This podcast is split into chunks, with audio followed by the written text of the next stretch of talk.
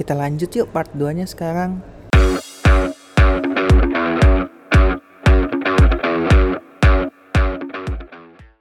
Tadi kan uh, lu pernah lu sempet cerita di awal tuh memang ada keadaan di mana si uh, ada orang yang uh, ada orang yang ingin apa namanya pengen promote nih tapi dari sisi elunya atau dari sisi manajerial belum bisa meloloskan orang ini buat promote gitu ya. Jadi mungkin dipospon dulu nih promotnya.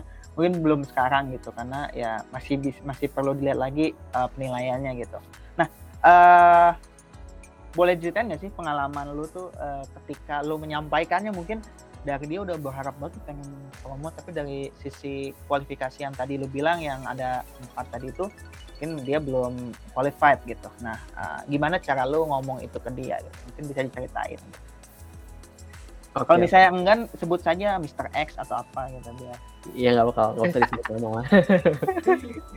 Tapi ya, um, ya beruntung tidak beruntung sih ya gue sejujurnya pernah menemukan kondisi uh, seperti ini dan juga ya uh, sempat ya terjadi proses yang kurang mulus lah ya terkait ini tapi pernah juga kondisi yang sama tapi mulus ada juga yang enggak gitu. nah gue mungkin ceritain gimana cara handle yang kurang mulus kali ya karena kan ini mungkin akan lebih banyak pelajarannya gitu. Iya, siapa tahu di sini nanti uh, gua jadi desain manager, Sigit jadi engineering manager juga kan. Gimana kita ngomong ini susah juga sih karena iya. ya orang sama orang kan gitu. Betul, betul.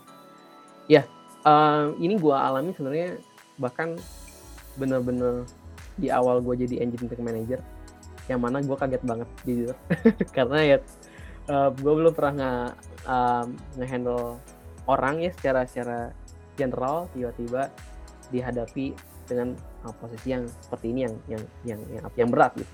Terkait hal ini sebenarnya mungkin terkait hal general uh, ketika orang itu ngasih apa ya ngasih um, atau minta untuk dipromot um, tapi belum ada kesempatan gitu. Belum ada kesempatan mungkin yang yang belum sesuai kualifikasinya gitu kali ya kalau yang belum sesuai kualifikasinya sebenarnya kalau di istilahnya psikologi sebenarnya ada ada istilahnya namanya uh, Dunning-Kruger effect. Dunning-Kruger ini nama orang ya.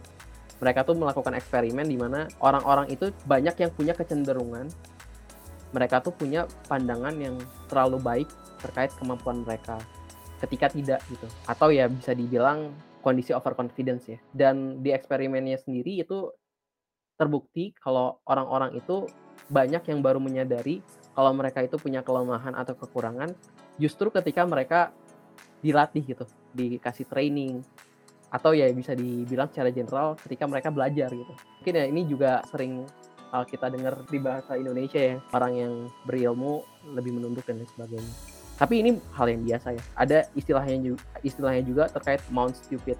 Jadi puncak kebodohan. Maksudnya kayak gimana ketika orang ini confidence banget gitu karena hal-hal karena banyak alasan ya mungkin karena dia sebelumnya ada yang kalau kalau junior staff itu misal kayak sebelumnya dia pas pas di kuliah misalnya banyak prestasinya gitu atau kalau yang senior misalnya karena dia senior gitu jadinya dia ngerasa gue lebih uh, gue banyak pengalaman nih gue lebih tahu nah padahal ada kondisi di mana enggak gitu dan itu baru, baru bisa turun ketika mereka yang belajar lebih gitu Nah ini juga sesuatu yang bisa digunakan untuk kita ngehandle um, orang-orang tersebut. Gitu.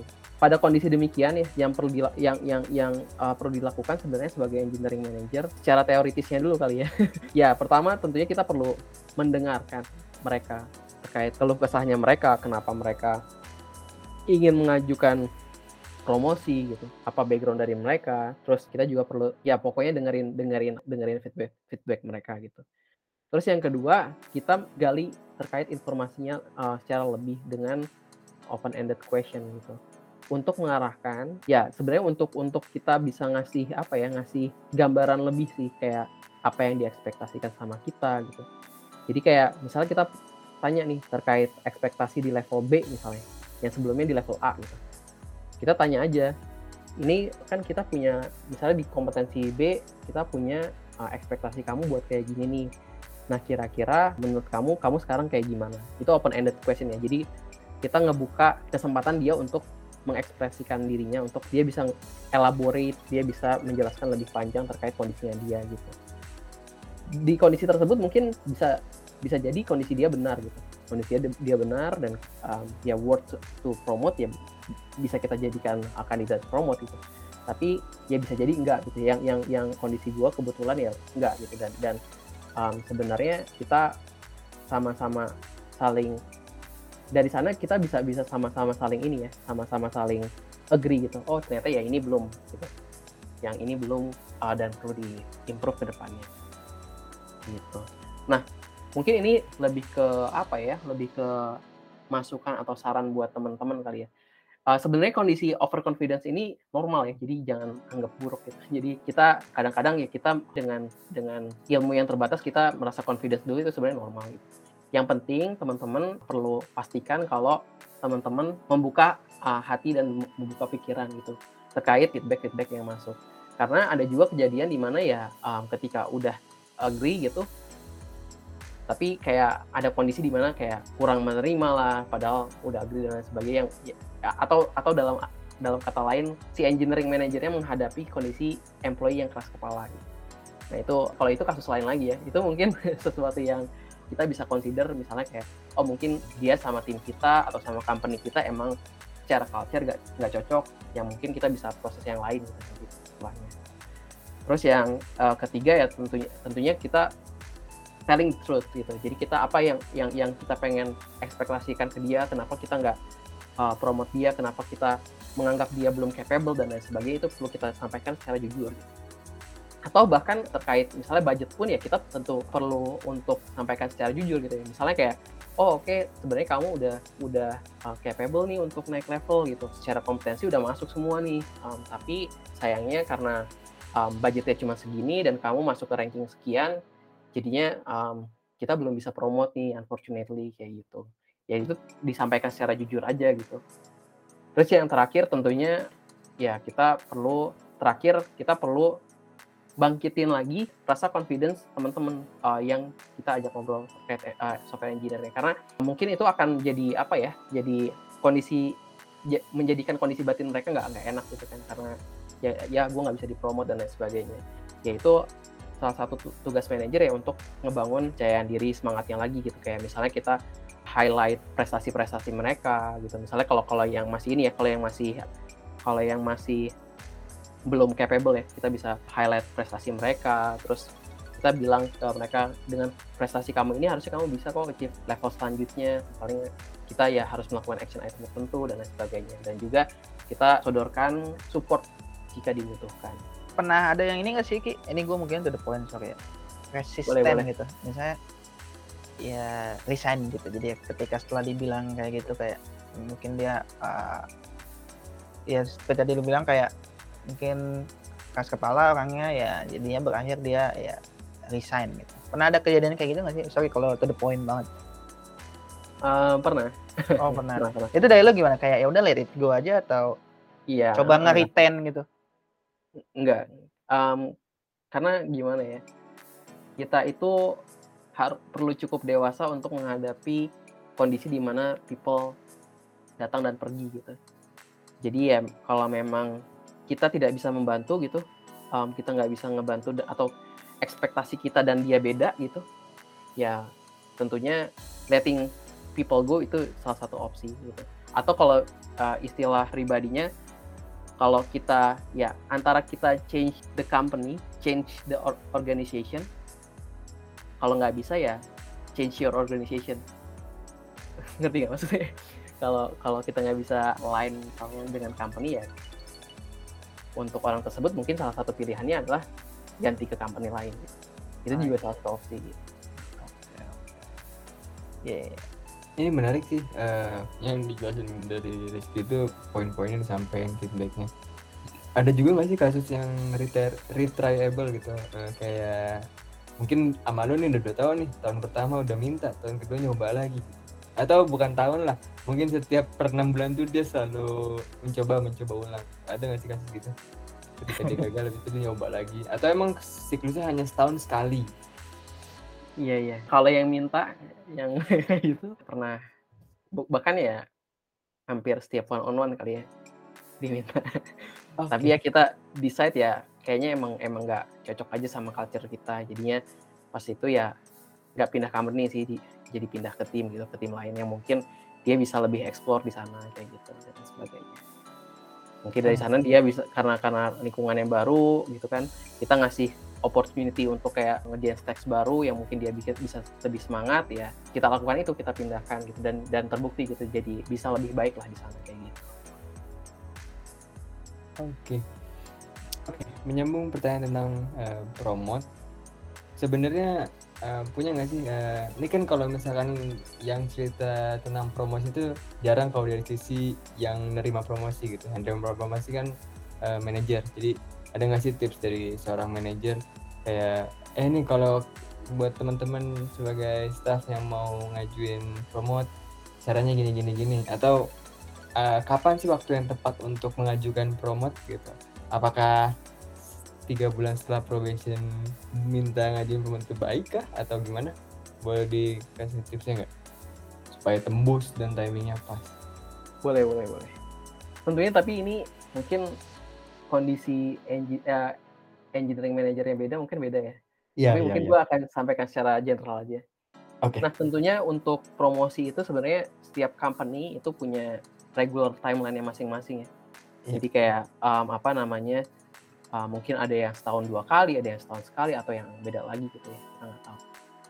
Dan kalau bisa ya manfaatkan hal tersebut gitu, manfaatkan timeline tersebut yang biasanya sih harusnya transparan ya ke ke tim member. Tapi kalau nggak tahu teman-teman mungkin bisa tanyain aja ke manajernya kapan sih waktu waktu waktu untuk promosi kayak gitu. Sama itu. Yang kedua tentunya setiap manajer tentunya beda gitu ya. Kalau di tim gua, di tribe gua mungkin kita nge-tracknya bener-bener detail banget nih. Mungkin ada juga manajer-manajer yang males gitu. Em, untuk nge-track secara detail gitu. Ada aja kasusnya karena karena gue juga pernah menerima apa di manage sama orang juga gitu kan. Yang mana ya ada kondisi di mana manajernya kita rasa nggak kurang align sama kita dan sebagainya gitu. Ketika kondisi demikian, speak up teman-teman perlu speak up terkait prestasi teman-teman gitu. Karena kalau teman-teman nggak speak up, ya dari mana lagi manajernya tahu prestasi teman-teman. Kalau yang ada dokumen tadi kan teman-teman bisa bisa langsung masukin justifikasinya gitu kan setelah bahkan setelah teman-teman uh, melakukan prestasi tersebut. Tapi kalau kalau nggak ada gimana? Nah itu makanya pentingnya speak up dan kalau nggak ada juga, eh sorry, kalau nggak ada dokumennya juga jangan lupa untuk dicatat gitu. Jadi nanti pas one on one teman-teman bisa speak up untuk menyampaikan apa sih prestasi teman-teman gitu. Jangan malu gitu, jangan malu untuk ah nanti gue di, dikira nyari muka apa kayak gimana. Nah, itu sebenarnya mindset yang kurang bagus gitu maksudnya dari ya kebanyakan orang-orang Indonesia tuh kurang mau speak up karena nggak enakan gitu. Nah itu sebenarnya kurang bagus gitu. Jadi kita perlu menyampaikan gitu karena karena kita pada dasarnya kita menjual jasa kita gitu kan. Ketika jasa kita dijual ya kita kasih tahu gitu apa aja yang udah kita lakukan gitu. Kalau sampai engineering manager yang nggak tahu ya ya itu nanti malah jadi nggak bisa ke promosi dan lain sebagainya gitu. Dan setelah itu tentunya apakah teman-teman bisa tadi pertanyaan yang terakhir kan terkait apakah teman-teman bisa mengajukan promosi ketika di luar timeline atau bahkan yang tadi ya misalnya ketika sebenarnya baru masuk gitu dan lain sebagainya. Bisa aja asal yang tadi justifikasinya jelas. Kita uh, biasanya ya biasanya kita juga bi- bisa punya budget untuk exceptional promotion gitu dalam artian kalau teman-teman yang pengen dipromosi ini sebenarnya punya prestasi bagus yang worth untuk kita fight untuk dimasukin ke budget exceptional promotion.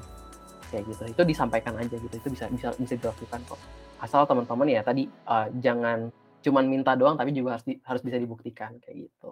Oke, ini tipsnya mantap sekali. Sebenarnya tipsnya kalau di apa namanya kita gabungin sama kriteria yang tadi udah disebutin Rizky di awal tuh jadi jelas sih sebenarnya seberapa lama, grade-nya apa gitu tuh. Kalau kalian pendengar ini menyambungkan bisa lebih cepat ya, Vi. Iya betul.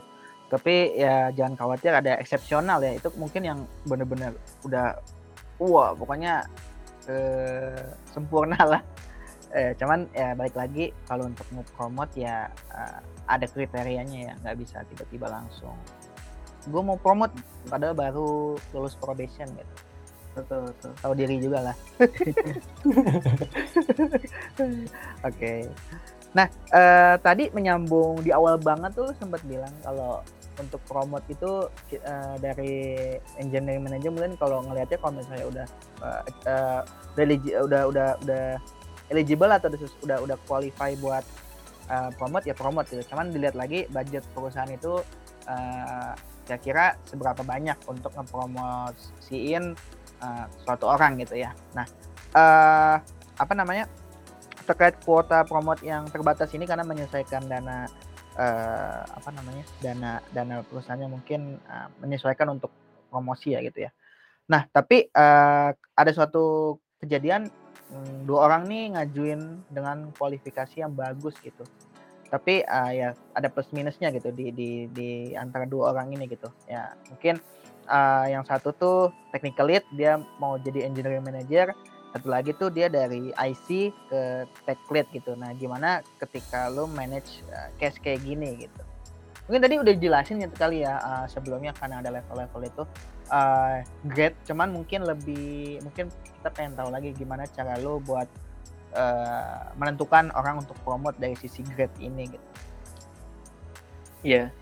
Simpelnya tadi ya yang udah dijelasin kita bisa compare secara angka juga kuantitatif kualitatif kayak gimana. Terus dari grade tadi kan terus dari uh, year of service juga jangan lupa. Sama dari uh, kalau dari type level dari impact. Tapi mungkin ada satu hal lagi yang benar-benar bagus terus ya um, terus gimana gitu kan? Apa yang perlu dilakukan sama software engineering manager yang sebenarnya kalau nggak dipromot malah bahaya nih gitu. Hmm. uh, keduanya gitu nah opsinya sebenarnya ada dua ya. Kalau yang gue pikirin yang pertama adalah kita tadi mengajukan yang exceptional promotion gitu. Walaupun di di jadwal promotion gitu. Jadi sebagai tambahan gitu ya. Yang kedua ya mungkin apa namanya untuk pindah tim gitu. Pindah tim dalam artian kita tahu nih employee ini tuh di tim lain itu di tribe lain ya dia bakalan bisa jadi masuk ke yang promotion eligible gitu. Yang bisa jadi masuk ke budget promotion gitu. Karena kan um, level budgetnya itu kan tribe ya gitu. Ya jadi bisa aja salah satu opsinya kita kayak pindahin ke tim lain untuk bisa dipromosi kayak gitu. Gitu sih. Oke. Ada tambahan mungkin dari sedikit atau lanjut aja kali ya ke next question? Karena ini udah cukup uh, jelas coba tuh the point udah jelas iya betul. semua, jelas banget ini. nah. oke okay, uh, eh, kita lanjut aja ke selanjutnya um, topik selain promosi yaitu retain atau menjaga uh, tim.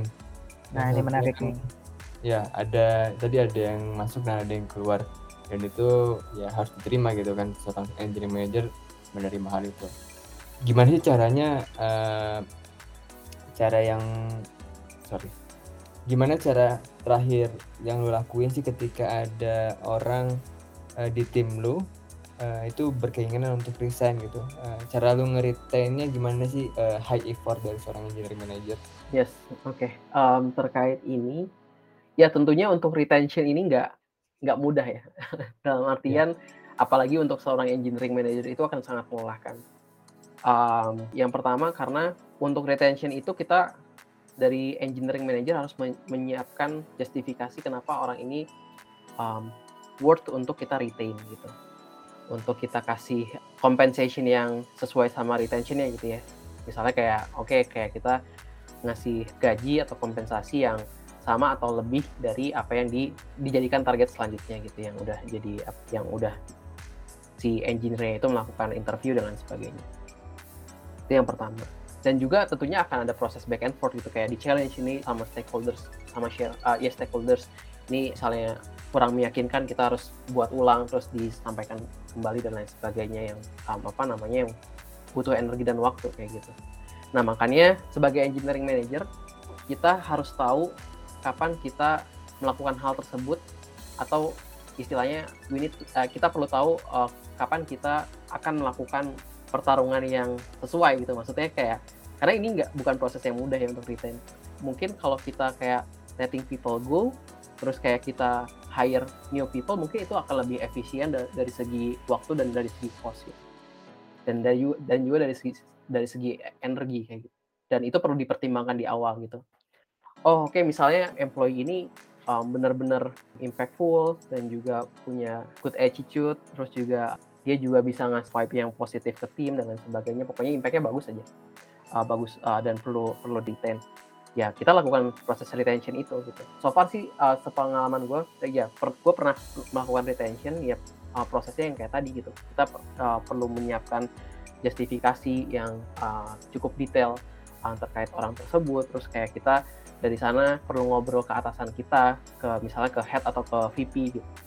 Terus setelah itu uh, harus ngobrol sama tim HR gitu untuk didiskusikan proses detailnya terus nanti dari sana kita ajukan justifikasinya terus nanti menunggu review dan lain sebagainya kalau butuh back and forth ya di kita revisi dan lain sebagainya kayak gitu dan ya kayak gitu oke okay.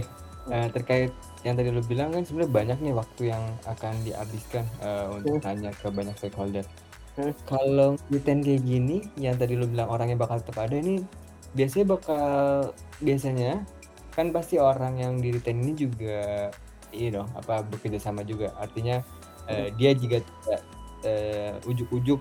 Ntar ketika nunggu waktu dulu ya. Berarti kan dia kan kayak nggak memutuskan untuk ah sebulan lagi. Dia udah udah bukan punya kunci di balik uh, omongan kayak gue mau resign nih. Habis itu dia punya kunci lain kayak kalau nggak di retain ya udah. Gue besoknya langsung one man notice gitu kan jadi kayak gue besok hmm. mau cabut ya gitu.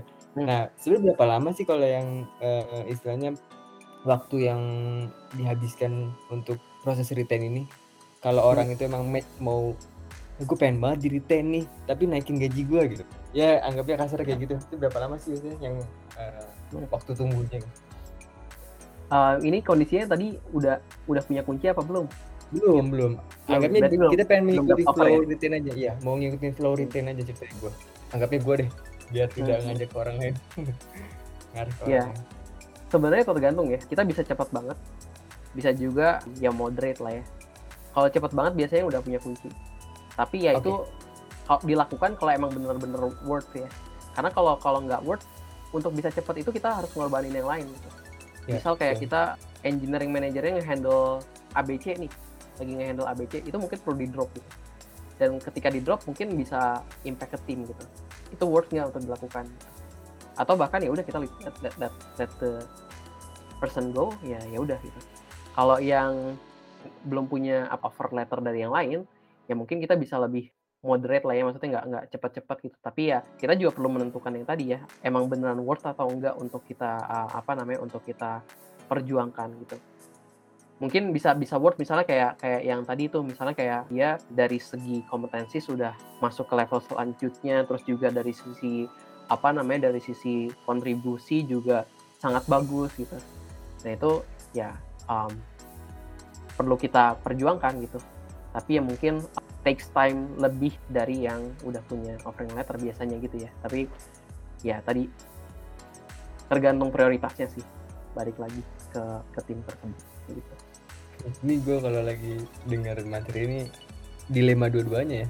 Kalau yang megang kunci pun kalau dia udah bilang oke okay sama yang luar dia tidak bisa mencabut omongannya juga kan kalau misalkan dia udah tanda tangan.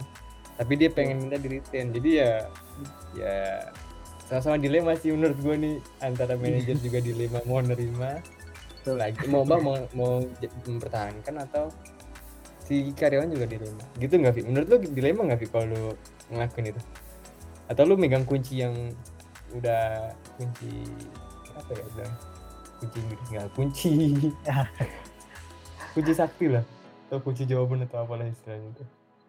Ya uh, kalau gua sih kalau kalau misalnya jadi manajer juga dilema sih. Karena gini uh, sebenarnya kata Rizky tadi ketika lo apa namanya hmm, memutuskan untuk memperjuangkan seseorang uh, berarti kan lu udah tahu konsekuensinya ya. Uh, worth it nggak buat dipertahankan gitu. Jangan sampai ketika lu nge-retain orang ini udah berhasil di retain malah berbalik uh, ke lu gitu jadi bumerang. Kayak misalnya mungkin dianya karena merasa udah uh, lagi udah mungkin powerful atau apa gitu jadi jadi jadi jadi bumerang buat manajernya gitu. Jangan sampai kayak gitu sih. Dilema sih kalau gue jadi itu. Makanya mungkin uh, makanya Rizky bilang lama waktunya untuk memperhitungkan itu semua gitu. Tapi menarik deh. Uh, tapi gue juga mau nanya sampai sejauh mana sih lo harus melewati semua itu nih Ki buat buat ngeriten orang ini? Sampai sejauh mana? Sampai ketika di titik ah udahlah lepas aja nih orang gitu. Kayak gitu. Karena mungkin Wow. ketika di, eh, di awal mungkin kita udah semangat banget nih ses- dia harus di sini gitu karena dia impactful banget buat perusahaannya tapi ketika udah lama banget nih lo coba ngaritin tiba-tiba kayak ada suatu titik kayak aduh ya udah deh lepasin aja lah dia nih gitu Oke. Kalau dibilang seberapa lama, mungkin kalau gua itu langsung belajar dari yang awal ya. Em, ini pernah kejadian berapa kali ya? Tiga kali ya. Kejadian ini kalau kalau gue ingat-ingat, yang pertama itu gue belajar di mana kayak kita perlu banget tadi tuh untuk kita ngecek apakah em, seseorang engineer tersebut uh, atau employee ya secara general patut diperjuangkan atau enggak. Itu uh, sempat kayak udah diperjuangkan gitu, tapi ya udah dapat gitu terus ternyata ambil yang sebelah gitu misalnya kayak itu kan jadi habis energi gitu kan itu ada kasus kayak gitu di mana ya, ya jadinya gue belajar selanjutnya ya udah em, kalau selanjutnya jadinya jadinya kita, kita ngeliat dulu di awal gitu beneran um, worth untuk uh, diperjuangkan atau enggak gitu. kalau emang udah kelihatan oh ada potensi-potensi enggak gitu ya udah lebih baik kayaknya kita lepas aja gitu tapi tentunya ini untuk pertimbangannya harus harus matang juga ya untuk bilang enggak atau iya gitu. Gitu. Oke, eh, ini menarik sih. Hmm, tapi eh, pasti kan ada eh, kalau misalnya kita ngelihat lagi nih, eh, mungkin kita balik lagi ke topik yang sebelumnya. Jadi kalau mungkin ada orang yang mau promote eh, dari lo belum bisa gitu ya eh, untuk untuk untuk ngepromot orang ini gitu dan orang ini mungkin apa ya eh, masih jumawa gitu lah ya jumawa kayak overconfident gitu buat buat skillnya gitu mungkin uh, menilai dirinya gitu. Nah gimana cara lo kayak menghadapi si orang yang overconfident ini gitu, yang keras kepala gitu, menghadapi mungkin kalau boleh lebih dijabarin lagi skopnya, gimana cara lo menghadapi tim yang mungkin mempunyai orang-orang yang uh, keras kepala gitu dari sifatnya dan mungkin punya culture yang berbeda dari perusahaan lo yang lo bekerja gitu, mungkin dia baru pindahan dari company lain yang mungkin memang uh, dari sisi skill ya mungkin memang masih di uh, mungkin di atas company yang sekarang tapi uh, untuk entry level ya dia cocok di entry level gitu tapi cuman ya dia jadinya kayak jumawa gitu dan mungkin di culture di sana beda gitu dengan culture yang ada di perusahaan yang sekarang gitu nah gimana cara lo nge-handle orang-orang kayak gini gitu Oke. Uh, mungkin gue bedain terkait ini kali ya. Bedain terkait um, overconfidence sama keras kepala. Karena Ya. menurut gue sih overconfidence biasa-biasa aja ya. Maksudnya nggak bukan hal yang buruk. Malah malah menurut gue penting. Bahkan uh, gue sarankan gitu untuk orang-orang Indonesia terutama. ya. Karena kalau gue lihat um, apa namanya kita tuh sama orang luar kalahnya di confidence-nya ya. Tapi anyway.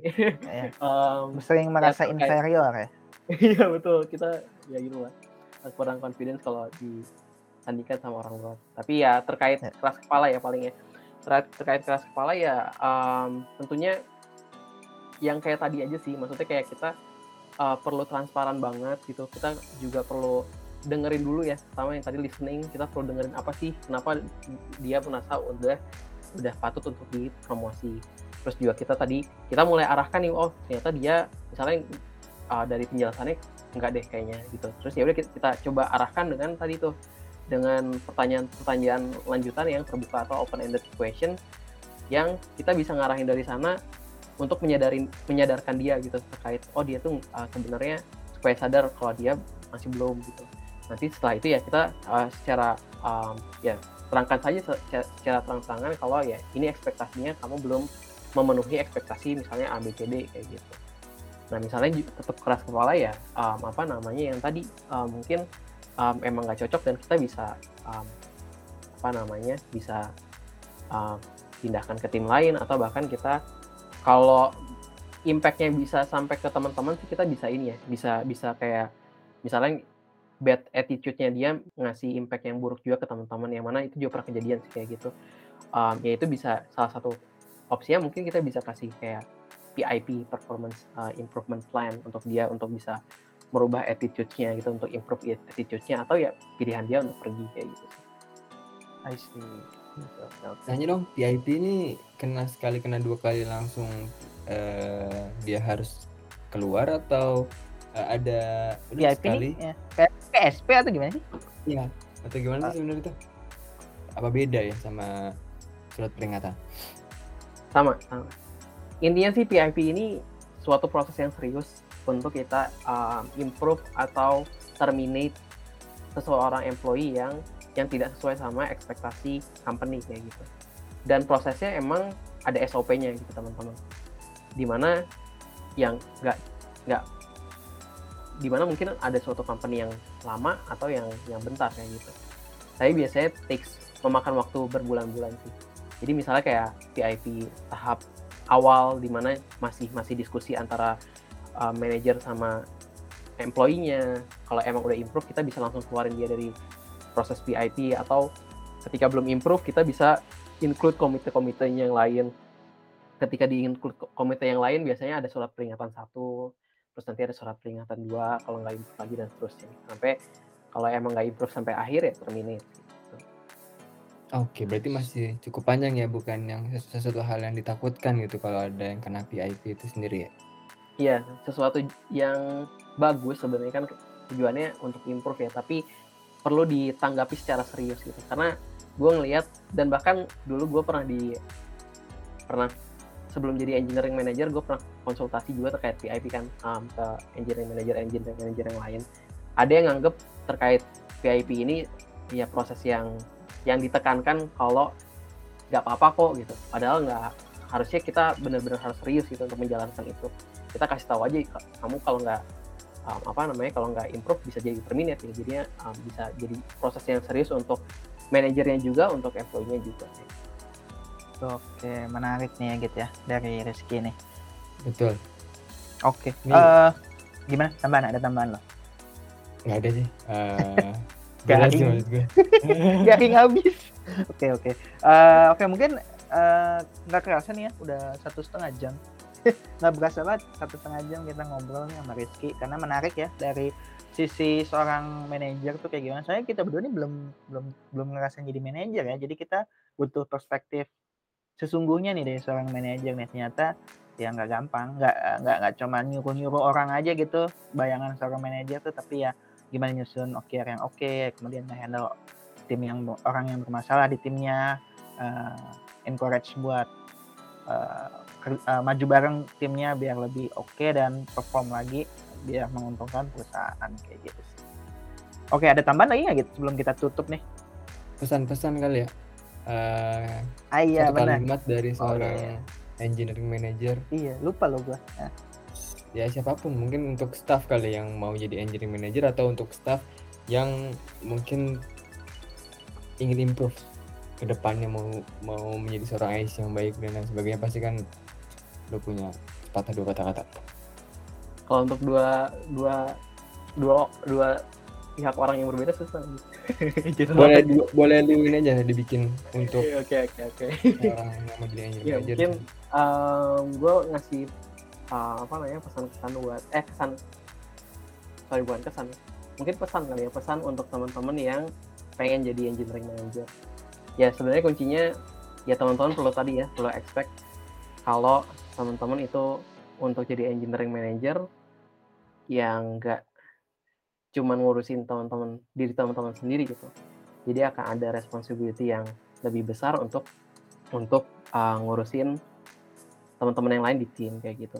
Dan tapi jangan jangan jangan khawatir gitu. Mungkin emang akan berat di awalnya. Jujur ya bagi gue sendiri juga cukup berat di awal-awal untuk um, beradaptasi dengan um, lingkungan ini kayak gitu. Tapi balik lagi seberapa jauh teman-teman pengen um, berjuang dan seberapa seberapa sungguh-sungguh teman-teman pengen uh, belajar dan lain sebagainya gitu.